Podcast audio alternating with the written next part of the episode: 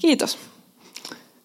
Krisu pohjustikin tuossa hyvin nyt, että joskus meistä tuntuu, että no ei Jumala nyt mua voi käyttää, mutta kyllä voi. Ylläri pylläri. Kyllä voi. Mennään ensin korintolaiskirjeeseen, ensimmäiseen korintolaiskirjeeseen katsomaan sieltä vähän. Ensimmäinen korintolaiskirje 10. Mä luen vähän sieltä alusta. Sillä minä tahdon, veljet, pitää teitä tietämättöminä siitä, että isämme olivat kaikki pilven alla ja kulkivat kaikki meren läpi ja saivat kaikki kasteen Moosekseen pilvessä ja meressä ja söivät kaikki samaa hengellistä ruokaa ja joivat kaikki samaa hengellistä juomaa. Sillä he joivat hengellisestä kalliosta, joka heitä seurasi, ja se kallio oli Kristus. Mutta useimpiin heistä Jumala ei mielistynyt, koskapa he hukkuivat erämaassa – Tämä tapahtui varoittavaksi esimerkiksi meille, että me emme pahaa himoitsisi niin kuin he himoitsivat. Ja sitten jatkuu tarinaa tästä, mitä siellä tapahtuu erämaassa. Ja jae 11. Tämä, mikä tapahtui heille, on esikuvallista ja on kirjoitettu varoitukseksi meille, joille maailman aikojen loppukausi on tullut. Ja ruotsiksi siinä lukee, että se on meille ei varoitukseksi, vaan esimerkiksi. Ja mä koen, että Jumala halusi tänään vie meidät Gideonin tarinaan, eli tuomarien kirjaan, luku kuusi. Sieltä me lähdetään liikenteeseen. Mä luen täältä nyt aika paljon. Mutta israelilaiset tekivät sitä, mikä oli paha Herran silmissä, ja Herra antoi heidät Midianin käsiin seitsemäksi vuodeksi. Mä ajattelin ensin, että no, kaikki nyt tietää tämän Gideonin keissin, että mitä tästä nyt voisi puhua. Mutta Jumala sanoi, että eikö nyt vaan luet sieltä, niin mä ajattelin, että no tutkitaan nyt tämä homma. Niin tiedättekö mitä Midian tarkoittaa? Riita, tappelu, eripura. Israelilaiset oli annettu riidan, tappelun ja eripuran valtaan. Se, sitä voi soveltaa aika moneen tilanteeseen, eikö? Ja Israel sai tuntea Midianin käden voimaa, riidan tappelun ja eripuran käden voimaa, ja israelilaiset tekivät suojakseen midianilaisia vastaan ne onkalot, joita on vuorissa ja luolat ja vuorilinnat. Ja joka kerta kun israelilaiset olivat kylväneet, tulivat midianilaiset, amalekilaiset ja idän miehet ja hyökkäsivät heidän kimppuunsa. He leiriytyivät heitä vastaan ja hävittivät maan sadon aina Gassaa myöten eivätkä jättäneet mitään elintarpeita Israeliin, eivät myöskään lampaita, nautakarjaa, eivätkä aaseja. Sillä he lähtivät liikkeelle laumoineen ja telttoineen. He tulivat monilukuisina kuin heinäsirkat. Heillä ja heidän kameleillaan ei ollut määrää, ja he tulivat maahan sitä hävittämään. Ne tuli nimenomaan sitä hävittämään, ei siksi, että niillä olisi ollut puute ruoasta tai kameleista, vaan he tulivat hävittämään. Se oli heidän ainoa tarkoitus. Ja niinhän se kyllä on yleensä, että riitatappelu ja eripura tulee ensisijaisesti hävittämään eikä tekemään mitään, koska sillä olisi joku tarve. Niin Israel joutui suureen kurjuuteen midjanilaisten tähden, tai siis riidan, tappelun ja eripuran tähden. Ja israelilaiset huusivat Herraa. Ja kun israelilaiset huusivat Herraa Midjanin tähden, lähetti Herra israelilaisten luo profeetan, joka sanoi heille – näin sanoo Herra Israelin Jumala, minä johdatin teidät Egyptistä ja vein teidät pois orjuuden pesästä. Minä pelastin teidät egyptiläisten käsistä ja kaikkien teidän sortajainne käsistä. Minä karkoitin heidät teidän tieltänne ja annoin teille heidän maansa. Ja minä sanoin teille, minä olen Herra, teidän Jumalanne, älkää peljätkö amorilaisten jumalia, joiden maassa te asutte. Mutta te ette kuulleet minun ääntäni. Ja Herran enkeli tuli ja istui Ofran tammen alle, joka oli abieserilaisen Joan oma, juuri kun tämän poika Gideon oli puimassa nisuja viinikuurnassa korjatakseen ne talteen midjanilaisilta. Nisujahan ei yleensä puitu viinikuurnassa. Nehän oli semmoisia isoja maanalaisia, vähän niin kuin tynnyreitä, säiliöitä, isoja maanalaisia, ja sinne hän meni puimaan viljaa – Joten hän oli pelokas. Hänestä tuntui, että kaikki hyökkää mun kimppuun ja hän meni piiloon tekemään sitä. Mä en tiedä, tuntuuko teistä koskaan siltä, mutta minusta joskus tuntuu. Mulla ei ole viinikuurnaa, mutta mulla on kanat ja ne toimittaa saman tehtävän. Sinne mä menen piiloon. Ja Herran enkeli ilmestyi hänelle. Miettikää nyt, Gideon on siellä piilossa tekemässä arkipäiväisiä hommia. Jos sä ajattelet, että Jumala ei voi käyttää sua, koska sä et ole sitä tai tätä tai siinä paikalla tai tuossa paikalla, niin Gideon oli piilossa viinikuurnassa puimassa nisuja. Ja sinne Jumala tuli hänet kohtaamaan. Enkeli ilmestyi hänelle ja sanoi hänelle, Herra olkoon sinun kanssasi sinä sotaurho. Niin Gideon vastasi hänelle, oi Herrani, jos Herra on meidän kanssamme, miksi sitten kaikki tämä on meitä kohdannut? Ja missä ovat kaikki hänen ihmeelliset tekonsa, joista isämme ovat meille kertoneet sanoen, Herra on johdattanut meidät tänne Egyptistä, mutta nyt Herra on hyljännyt meidät ja antanut meidät Midjanin kouriin. Tiedättekö, mitä Gideon tarkoittaa? Se tarkoittaa soturia, puun kaatamista ja tuhoamista. Aika semmoinen voimallinen nimi. Ja enkeli tuli vain muistuttamaan, että hei, sä oot sotaurho. Sä oot sotaurho, se on sun nimi. Ja me ei aina muisteta, mikä meidän nimi on. Meidän nimihän on kristitty, Jumalan lapsi, Meidät on voideltu. Me ollaan Jumalan lapsia. Me ei aina muisteta, sitten me mennään johonkin viinikuurnaan tai kanalaan piiloon. Ja sitten me valitetaan, että missä ne Jumalan ihmeet nyt sitten on. Mutta mitä enkeli siihen vastasi? Herra, silloin Herra kääntyi häneen ja sanoi, mene tässä voimassasi ja vapauta Israel Midjanin kourista, minä lähetän sinut. Aino, kiitos. Tosi kiva. Mä just sanoin, että ei ole näkynyt ihmeitä. Missä se Jumala nyt oikein viipyy? Täällä mä oon viinikurnassa piilossa ja sä tulet sanomaan, että mene tässä voimassasi. Äh. Ehkä joskus joku täällä voi samaistua siihen, että ei aina tunnu siltä, että mä nyt tässä suuressa voimassani lähden, mutta kun se on meissä, Pyhä henki asuu meissä. Sama voima, joka nosti Kristuksen kuolleista, asuu meissä. Halleluja. Niin ei muuta kuin vauhtiin vaan. Mutta Gideon ei ollut vielä vakuuttunut. Hän vastasi hänelle, oi Herra, millä minä vapautan Israelin? Minun sukunihan on heikoin Manassessa, ja minä itse olen kaikkein vähäisin isäni perheessä. Huom, huom, Jumala, Etkö ole huomannut, miten heikko ja huono minä olen? Et sä voi mua käyttää. Jumala tulee sanomaan, että hei, mulla olisi muuten sulle käyttöä. Ei kuule, sä oot nyt erehtynyt. Mä en pysty, mä oon aivan liian huono. Herra sanoi hänelle, minä olen sinun kanssasi ja sinä voitat midjanilaiset niin kuin yhden ainoan miehen. Mutta hän sanoi hänelle, jos olen saanut armon sinun silmiesi edessä, niin osoita minulle tunnusteolla, että sinä itse puhut minun kanssani. No niin, sitten tulee, hän tekee ruokaa ja se ruoka menee niin kuin Krisu tuossa alussa sanoi, niin Jumalan tuli nappaa sen vaan suoraan siitä kalliolta ja kaikkea kivaa tapahtuu. Hypätään jakeeseen 22, ettei ihan koko päivää mene. Kun Gideon näki, siis kun tämä ruoka oli sitä kalliolta sitten hävinnyt, kun Gideon näki, että se oli Herran enkeli, sanoi Gideon, voi minua, Herra, Herra, kun olen nähnyt Herran enkelin kasvoista kasvoihin. Mutta Herra sanoi hänelle, rauha sinulle, älä pelkää, sinä et kuole. Silloin Gideon rakensi siihen Herralle alttarin ja pani sen nimeksi, Herra on rauha. Se on vielä tänäkin päivänä abieserilaisten ofrassa. Rauha sinulle. Me ollaan saatu myös rauha. Jeesus sanoi, minun rauhani minä annan teille. Johannes 14, 27.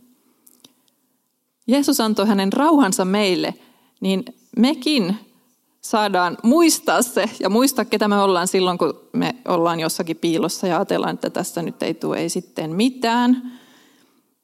Ja jatketaan. Ja sinä yönä Herra sanoi hänelle, ota härkä, joka isälläsi on, ja toinen seitsemänvuotias härkä. ja hajota Baalin alttari, joka isälläsi on, ja hakkaa maahan aserakarsikko, joka on sen vieressä. Musta, että Gideon nimikin tarkoitti sitä, että rikkoo jotakin, hakkaa maahan, lyö poikki jonkun puun. Ja rakenna ladotuista kivistä alttari Herralle, Jumalallesi, tämän vuoren kukkulan laelle. Ota sitten se toinen härkä ja uhraa se polttouhriksi halkojen päällä, jotka saat hakkaamastasi aserakarsikosta. Niin Gideon otti palvelijoitaan kymmenen miestä ja teki niin kuin Herra oli hänelle puhunut. Mutta kun hän isänsä perhettä ja kaupungin miehiä peljäten ei uskaltanut tehdä sitä päivällä, teki hän sen yöllä.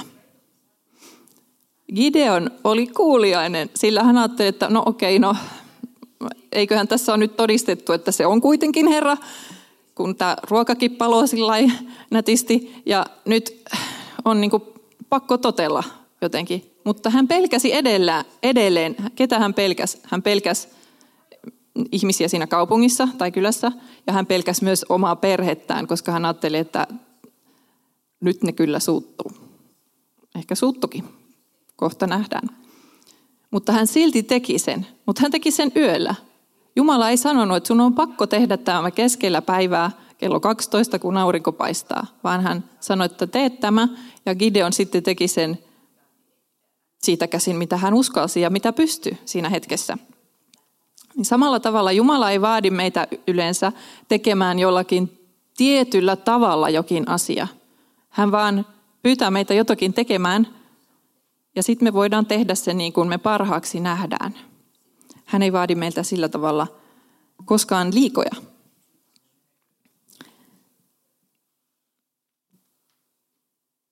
Sitten hänen piti uhrata härkä. Nyt me muistetaan, että midianilaiset jatkuvasti kävi siellä ryöväämässä kaikki elukat niiltä. Niin nämä oli eläimiä, jotka he oli onnistunut pitämään tallessa. Se oli suuri taloudellinen uhraus, että niillä on kaksi härkää ja toinen pitää uhrata. Härkä on ihan valtavan kokonen. Se voi olla 1400 kiloa, en tiedä minkä kokoinen härkä niillä oli, mutta kuitenkin niin se on hirveän iso eläin. Siinä on hirveästi lihaa. Jos sulla ei ole ruokaa, niin siinä on tosi paljon lihaa. Se on tosi suuri taloudellinen uhraus. Me ei ehkä ajatella sitä niin, kun me mehän nyt mennään kauppaan ostamaan lihaa.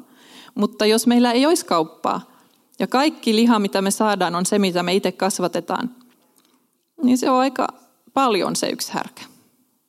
Se on tosi paljon. Siitä olisi ruokaa tosi monelle tosi pitkäksi aikaa. Niin se oli iso taloudellinen uhraus. Niin kyllä mä voin ymmärtää, että tuntuu vähän, että mitä hän mun isä sanoo tästä hommasta. Sanon vaan, että no Israelin Jumala käski. Ei aina tunnu niin helpolta laittaa Jumalan piikkiin sitten ne asiat, kun meidän pitää tehdä jotakin. Ja kaikki ei välttämättä sitä ymmärrä. Ja jatketaan jakeesta 28. Kun kaupungin miehet varhain seuraavana aamuna nousivat, niin katso. Baalin alttari oli kukistettu ja asera karsikko sen vierestä hakattu maahan ja se toinen härkä oli uhrattu polttouhriksi vastarakennetulla alttarilla. Niin he sanoivat toinen toisilleen, kuka on tämä tehnyt? Ja kun he tulivat ja tiedustelivat, niin sanottiin, Gideon, Joan poika on sen tehnyt. Silloin kaupungin miehet sanoivat Joalle, Tuo tänne poikasi, hänen täytyy kuolla, sillä hän on kukistanut Baalin alttarin ja hakannut maahan aserakarsikon sen vierestä. Eli ihan perusteltu pelko hänellä oli, kun lähti sitä yöllä toteuttamaan sen sijaan, että päivällä. Mutta Joas, eli Gideonin isä, vastasi kaikille, jotka seisoivat hänen ympärillään. Tekö ajatte Baalin asiaa? Tekö autatte häntä? Se, joka ajaa hänen asiansa, rangaistakoon kuolemalla ennen huomisaamua. Jos hän on Jumala, ajakoon itse asiansa – koska kukistettu alttari oli hänen.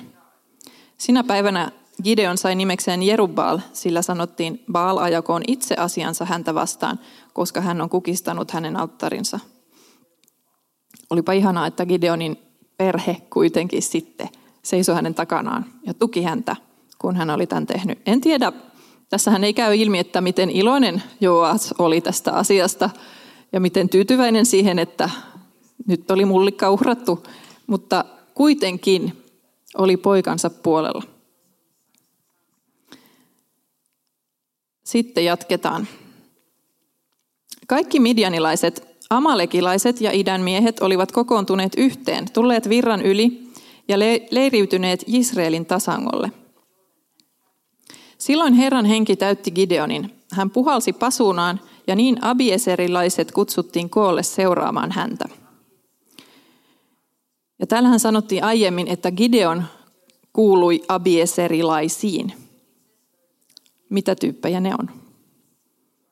Abieser tarkoittaa minun isäni, joka auttaa. Avi, sehän on minun isäni. Ja Eser tarkoitti hän, joka auttaa, tai aarretta. Jos te muistatte tuon tarinan, kun Abraham lähetti palvelijan hakemaan Iisakille vaimoa, muistatteko sen tarinan? Siinä ei sanota sen palvelijan nimeä, mutta siellä aikaisemmin on sanottu, että hänen niin kuin, uskotuin palvelija oli Eliezer. Ja Eliezerhan tarkoittaa myös Jumala on minun auttajani. Siinä on se sama Eser. Mutta Eser on sekä aare että joka auttaa. Niin kun hän puhalsi, kun Gideon puhalsi pasunaan, niin kaikki ne, jotka kuuluvat siihen joukkoon, jotka tietävät, että minun isäni auttaa, niin ne tuli koolle. Kun sä oot siinä tilanteessa, että sä oot ollut kuuliainen ja sä tarvit ihmisiä sun ympärille, niin ne ihmiset, jotka tietää, kuka heidän isä on ja tietää, että hän auttaa, ne saapuu. Ne saapuu silloin. Ei välttämättä kaikki ihmiset, mutta ne ihmiset. Ne tuli ensimmäisenä. Ja hän lähetti sanansaattajia koko Manasseen niin, että heidätkin kutsuttiin koolle seuraamaan häntä. Samoin hän lähetti sanansaattajat Asseriin, Sebuloniin ja Naftaliin, ja nämä lähtivät vihollisia vastaan. Manasse oli se suku, johon Gideon kuuli, kuului. Jos te muistatte, hän sanoi, että minun sukunihan on vähäisin Manassessa. Manasse tarkoittaa saa unohtamaan, joka saa unohtamaan. Olikohan ne koko suku sellaista porukkaa, että kukaan niistä ei muistanut oikein, ketä ne oli, kun ei Gideonkaan muistanut, mitä hänen nimi tarkoittaa. Sä oot, sot, niin kuin sä oot äh, sotaurho, soturi, sä voit kaataa puita ja sä oot mahtava, väkevä mies. Mutta Manasse tarkoitti sitä, että saa unohtamaan. Niin ehkä ne oli unohtanut yhtä ja toista. Sitten ja kestä, tai hypätään, hypätään nyt tuota seuraavaan. Tässä tulee nämä villat. Kaikki tietää ne villat. Hypätään seuraavaan lukuun. Varhain seuraavana aamuna Jerubal, se on Gideon, ynnä kaikki väki, joka oli hänen kanssaan, leiriytyi Harodin lähteelle. Midianilaisten leiri taas oli siitä Mooren kukkulasta pohjoiseen päin tasangolla. Mutta Herra sanoi Gideonille, sinulla on kanssasi liian paljon väkeä, antaakseni Midianin heidän käsiinsä. Muuten Israel voisi kerskua minua vastaan ja sanoa, oma käteni vapautti minut. Julista siis kansan kuulen näin. Se, joka pelkää ja on arka, palatkoon takaisin ja väistyköön Gileadin vuorilta. Niin kansasta palasi takaisin 22 000 ja 10 000 jäi. Niin sinne oli nyt kokoontunut kaikki ne, jotka oli kutsuttu, mutta Jumala on meille armollinen. Hän ei vaadi, jos me pelätään, niin hän sanoo, että lähtekää sitten kotia, jos teitä pelottaa. Ei se haittaa. Me tiedetään ensimmäisestä Johanneksen kirjasta 4, 17 ja 18, että täydellinen rakkaus karkottaa pelon. Ja rakkaudessa ei pelkoa ole. Ja se ei tarkoita sitä, että jos pelkää olisi jotenkin huonompi, vaan se tarkoittaa sitä, että silloin on parempi keskittyä Jumalaan, niin että oppii tuntemaan hänen rakkautensa kunnolla ennen kuin lähtee mihinkään eturintamalle. Se on parempi silloin lähteä kotiin. Parempi lähteä sinne Jumalan syliin kuin sinne eturintamalle. Jumala ei vaadi sinua menemään sinne, jos sä pelkäät. Niin pelko teki sen, että he sai lähteä kotia. Ja jos me eletään pelossa, niin meidän on kauhean vaikea olla Jumalalle kuuliaisia, koska se pelko sitoo meitä niin paljon. Me ei uskalleta, koska pelottaa tietysti. Niin silloin saa vain keskittyä Jumalaan ja oppia tuntemaan häntä paremmin. Ja Herra sanoi Gideonille, vielä on väkeä liian paljon. Vie heidät alas veden ääreen, niin minä siellä heidät sinulle tutkin. Jumala sanoi, että hän tutkii heidät. Hän ei sanonut, että tutkippas heidät Gideon. Gideonin ei tarvinnut jakaa niitä, vaan Jumala teki sen. Se, josta minä sinulle sanon, tämä lähteköön sinun kanssasi, se lähteköön kanssasi, mutta jokainen, josta minä sinulle sanon, tämä älköön lähtekö sinun kanssasi, se älköön lähtekö. Niin hän vei väen alas veden ääreen. Ja Herra sanoi Gideonille, aseta erikseen jokainen, joka latkii vettä kielellään niin kuin koira latkii, ja samoin jokainen, joka laskeutuu polvilleen juodaksensa. Niiden luku, jotka latkivat kädestä suuhunsa, oli 300 miestä. Kaikki muu väki oli laskeutunut polvilleen juomaan vettä. Niin silloin Herra sanoi Gideonille, niillä kolmella sadalla miehellä, jotka latkivat, minä vapautan teidät ja annan Midianin sinun käsisi. Kaikki muu väki menköön kukin kotiinsa. En tiedä, mitä tämä tarkoittaa, mutta mä ajattelisin, että ehkä Jumala katsoo myös meidän tapoja ja mihin, miten me ollaan totuttu toimimaan. Että hän ei edes vaadi meiltä sitä, että sun pitää nyt muuttaa nämä tavat. Tietysti jos ne on jotain syntistä, mutta jos, jos ne ei ole, jos sillä ei ole sillä tavalla mitään merkitystä, niin Jumala ei vaadi, että sä teet hirveästi muutoksia ennen kuin hän voi käyttää sua, vaan hän valikoi tiettyyn tehtävään tietyt. Ja se ei ole mikään, siinä ei ole kyse siitä, että kuka olisi arvokkaampi tai mitään sellaista tai parempi, vaan että just tähän sopii tämä ja tähän sopii jokin muu. Ja sitten jakeessa kahdeksan. Sitten väki otti mukaansa eväät ja pasunansa ja hän päästi kaikki Israelin miehet menemään kunkin majalleen pidättäen ainoastaan ne 300 miestä. Ja Midianilaisten leiri oli hänen alapuolellaan tasangolla. Jos Gideon ja nämä 300 miestä oli korkealla, niin nehän näki siellä tasangolla, kuinka paljon niitä oli. Ei ollut välttämättä hirveän rohkaiseva näky, kun heitä oli 300. Saatto tuntua vähän siltä, että oh, mm, mahtavaa. Sinä yönä Herra sanoi hänelle, nouse ja käy leirin kimppuun, sillä minä annan sen sinun käsisi. Mutta jos sinä pelkäät käydä sen kimppuun, niin mene palvelijasi puuran kanssa alas leiriin ja kuuntele, mitä siellä puhutaan. Sitten saat rohkeutta käydä leirin kimppuun. Niin hän meni palvelijansa puuran kanssa alas aina leirin etuvartioiden luo. Eli mitä me tästä saadaan selville? Että Gideon pelkäs. Häntä pelotti. Koska Jumala sanoi, että jos sä nyt vielä pelkät, niin mene sinne, hiivit sinne kuuntelemaan. Ja hän hiipi sinne kuuntelemaan. Hyvä kuitenkin, ettei lähtenyt kotiin, kun ne muut lähti, jotka pelkäs. Gideonille ei ollut annettu sitä valintaa. Hän ei saanut lähteä, mutta muut, jotka pelkäs, sai lähteä. Mutta Gideonia pelotti edelleen. Niin vaikka sua pelottaa siinä tilanteessa, mutta jos sä tiedät, että Jumala on kutsunut, niin hän antaa sulle kyllä sitten sen ratkaisun. Se on okei, että sä vielä pelkäät. Midianilaisia, amalekilaisia ja kaikkia idän miehiä oli asettunut tasangolle niin paljon kuin heinäsirkkoja. Ja heidän kameleillaan ei ollut määrää, niitä oli niin paljon kuin hiekkaa meren rannalla. Tosi kiva varmaan ajatella, että ja meitä on 300. Huh, hyvin menee.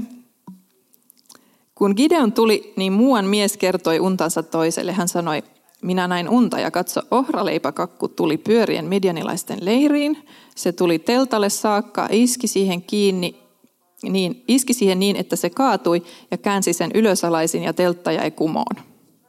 Tässä olisi taas tota, jollekin mietittävää, jos joku tulisi kertomaan sulle tällaisen unen. Mutta ei hätää, nämä sotilaat tiesi kaiken. Niin toinen vastasi ja sanoi, se ei ole mikään muu kuin israelilaisen Gideonin, Joan pojan miekka – Jumala antaa hänen käsinsä Midjanin ja koko leirin. No niin, siinä oli unen tulkinta 101. Ihan selvä juttu. Kun Gideon oli kuullut kertomuksen unesta ja sen selityksen, niin hän kumartain rukoili, palasi sitten takaisin Israelin leiriin ja sanoi, nouskaa, sillä Herra antaa midjanilaisten leirin teidän käsinne. Miettikää, Gideon itse kuuli Jumalalta kyllä sen, että meet nyt sinne, jos sua vielä pelottaa, mä annan ne teidän käsiin, mutta käyt vielä kuuntelemassa. Niin vielä Jumala pistää vihollisen suun profetoimaan, että nuo voittaa meidät. Jumala pisti vielä vihollisenkin profetoimaan sen. Hän pystyy kyllä tekemään mitä tahansa. Jumalan puhetta voi tulla mistä suusta vaan. Me muistetaan tietysti Bileamin aasikin, mutta myös vaikka ei olisi aasia, niin Jumala voi puhua kenen tahansa suusta. Ja hän jakoi ne 300 miestä kolmeen joukkoon ja antoi heille kullekin käteen pasunan ja tyhjän saviruukun tulisoihturuukussa. Ja hän sanoi heille, tarkatkaa minua ja tehkää niin kuin minä. Kun minä olen tullut leirin laitaan, niin tehkää niin kuin minä teen. Mm, joo. Kun minä ja kaikki, jotka ovat minun kanssani, puhallamme pasunoihin, niin puhaltakaa tekin pasunoihin kaikkialla leirin ympärillä ja huutakaa Herran ja Gideonin puolesta. Niin Gideon ja ne sata miestä, jotka olivat hänen kanssansa, tulivat leirin laitaan keskimmäisen yövartion alussa. Vartijat olivat juuri asetetut paikoilleen. Silloin he puhalsivat pasunoihin ja särkivät saviruukut, jotka heillä oli käsissään. Niin ne kolme joukkoa puhalsivat pasunoihin, murskasivat saviruukut, tempasivat vasempaan käteensä tulisoihdut ja oikeaan pasunat, puhalsivat niihin ja huusivat, Herran ja Gideonin miekka! Ja he seisoivat kukin paikallaan leirin ympärillä. Niin jäi siis vain seisomaan. Vähän niin kuin meille sanotaan tuolla Efesolaiskirjassa 6, että pukekaa Jumalan sota-asu, jotta te voitte seistä. Ainakin ruotsiksi se on seistä. Mä en tiedä, onko se jossakin suomenkielisissä, jotta te voitte kestää pahana päivänä, mutta jotta te voitte seistä, ei teidän tarvi mitään muuta ihmeellistä tehdä. Mutta kunhan te seisotte siinä, ja näin nämäkin 300 miestä, ne seisoivat kukin paikallaan leirin ympärillä. Mutta leirissä kaikki juoksivat sekaisin, kirkuivat ja pakenivat. Kuvitelkaa, jos voitte, minkälainen näky. Tasanko täynnä ihmisiä ja kameleja ja kaikkea. Sitten muutama hassu mies kilju siellä laidalla, että Herran ja Gideonin miekka. Ja sitten kauhean sekasorto siellä, Aa! kaikki vaan kiljuu ja pakenee. Ja kun he puhalsivat noihin 300 pasunaan, niin Herra käänsi toisen miekan toista vastaan koko leirissä ja leiri pakeni Bet Sittaan asti Sereraan päin Tabbatin luona olevan Abel-Meholan rantaan saakka. Ja Israelin miehet kutsuttiin koolle Naftalista, Asserista ja koko Manassesta, ja he ajoivat midianilaisia takaa. Ja Gideon oli lähettänyt sanansaattajia koko Efraimin vuoristoon sanomaan, tulkaa alas midianilaisia vastaan ja vallatkaa heidän tieltään vedet aina Beet-Baaraan asti sekä Jordan. Niin kaikki Efraimin miehet kutsuttiin koolle ja he valtasivat vedet aina Beet-Baaran asti sekä Jordanin. Ja he ottivat vangiksi, vangiksi kaksi midianilaisten ruhtinasta, Orebin ja Seebin. Orebin he surmasivat Orebin kalliolla ja Seebin he surmasivat Seebin viinikuurnan luona ja he ajoivat midianilaisia takaa. Näiden nimissä oli myös jotakin mielenkiintoista. Kaksi midianilaisten ruhtinasta. Muistakaa, että Midian oli riita, tappelu ja eripura. Oreb tarkoittaa korppia, joka käy kattelemassa, että mitä on tapahtumassa. Korpit valvoo. Ja Seeb tarkoittaa sutta. Midianilaisten kaksi ruhtinasta oli Korppi ja Susi. Ja kun ne oli saatu kiinni, niin sitten oli jo paljon ratkaisevaa tapahtunut. Mennään seuraavaan lukuun tästä. Sitten Efraimin miehet oli hermostunut. Ne sanoivat, miksi teit meille sen, ettet kutsunut meitä, kun menit taistelemaan midianilaisia vastaan? Ja he riitelivät kovasti häntä vastaan. Niin hän sanoi heille, mitä minä sitten olen tehnyt teihin verraten? Eikö Efraimin jälkikorju ole parempi kuin Abieserin viininkorju? Teidän käsinnehän Jumala antoi midianilaisten ruhtinaat Orebin ja Seebin. Mitä minä olen voinut tehdä teihin verraten? Kun hän puhui näin, asettui heidän suuttumuksensa häneen. Niin vaikka sä oot kuulijainen Jumalalle ja sun tehtävä menestyy aivan loistavasti, niin silti jotkut tulee hermostumaan suhun. Tulee olemaan sellainen, miksi mä saan olla mukana? No, sori. Mutta Gideonilla oli hyvä asenne, hän otti nöyrän asenteen. Eikä ottanut itselleen mitään kunniaa siitä. niin se ratkaisi, se rauhoitti sen tilanteen.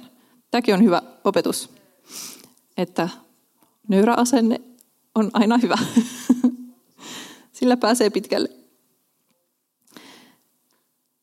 Ja jatketaan vielä vähän. Kun Gideon tuli Jordanille, meni hän sen yli, hän ja ne 300 miestä, jotka olivat hänen kanssaan. He olivat uuvuksissa takaa ajamisesta. Ja hän sanoi Sukkotin miehille, antakaa joitain leipäkakkuja väelle, joka seuraa minua, sillä he ovat uuvuksissa. Minä olen ajamassa takaa midianilaisten kuninkaita Sebahia ja Salmunnaa.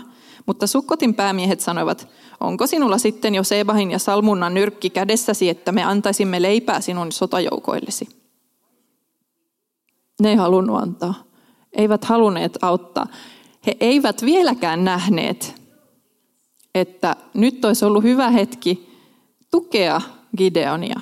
Ja kaikki ei tule sunkaan elämässä hoksaamaan missään vaiheessa, että nyt olisi ollut viisaampaa ja enemmän Jumalan mielen mukaista asettua sun tueksi.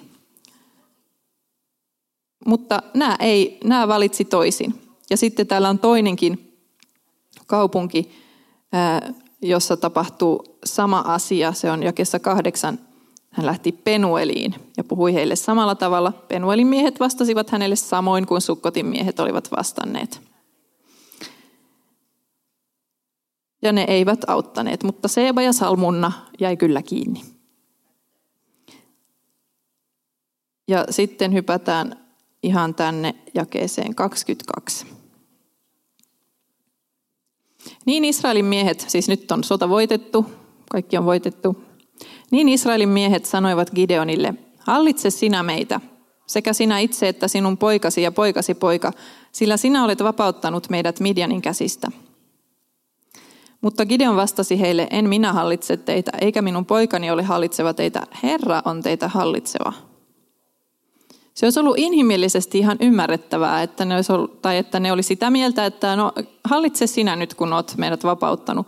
Mutta Gideon tiesi, miten se oli oikeasti. Hän tiesi, että Jumala oli tehnyt tämän työn, ja Jumala on se, jonka kuuluu hallita Israelissa, ei Gideonin tai hänen poikien.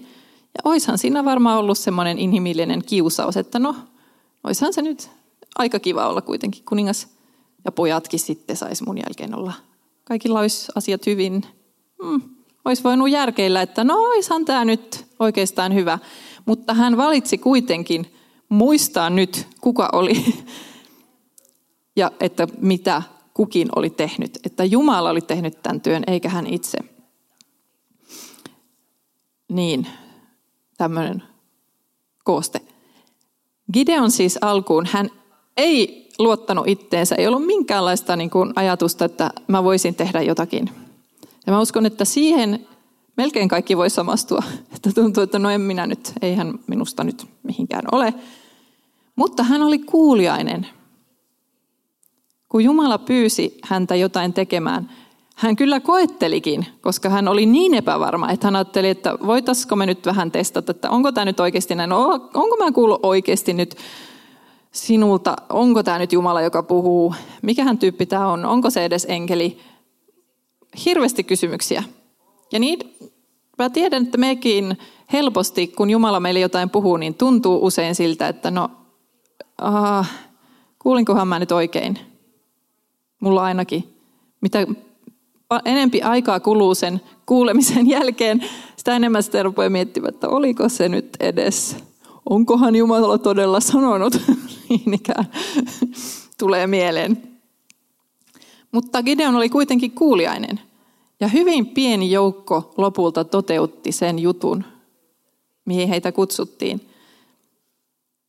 Koska Jumala ei vaatinut sitä niiltä, jotka pelkäs, jotka ei ollut vielä niin kuin juurtuneet siihen hänen rakkauteensa. Koska Jumala on armollinen ja hän on myös voimallinen toteuttamaan ne jutut vaikka siinä ei olisi hirveän iso joukko mukana.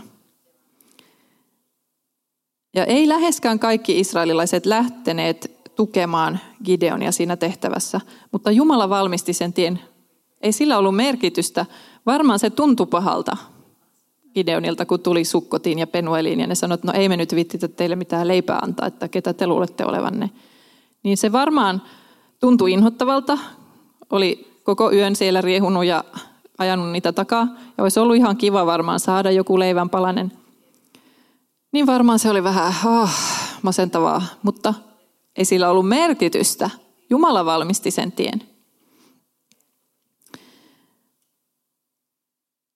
Ja tosiaan kun Jumala kutsuu, niin meillä on, se on okei, että me koetellaan sitä. Mutta sitten kun me ollaan varmoja, ollaan myös kuuliaisia, niin kuin viime sunnuntainakin tuli täällä esiin, että ota Jumala tosissas, että älä vaan, ei, ei pelleillä Jumalan kanssa, vaan kun hän sanoo jotakin, niin otetaan se tosissamme myös.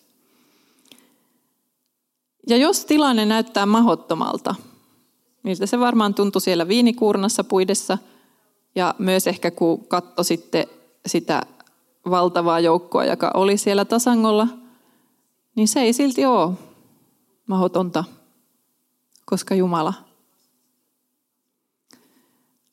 Niin sitä varten nämä on tänne kirjoitettu. Niinhän siellä korintolaiskirjassa oli. Meille opetukseksi. Me saadaan ottaa oppia ja muistaa, että on ihmisiä ennenkin ollut, jotka on ollut epävarmoja, eikä kokeneet, että mä oon mahtava ja mä pystyn tekemään kaiken. Mutta Jumala silti käyttää meitä. Ja hän haluaa käyttää suokin. Ja mä uskon, että hänellä on aika montakin Gideonia nyt tässä ajassa. Niin älä pelkää tehdä sitä, mihin hän kutsuu, vaan teet sen rohkeasti ja Jumala kyllä valmistaa sen tien eteenpäin siitä. Amen.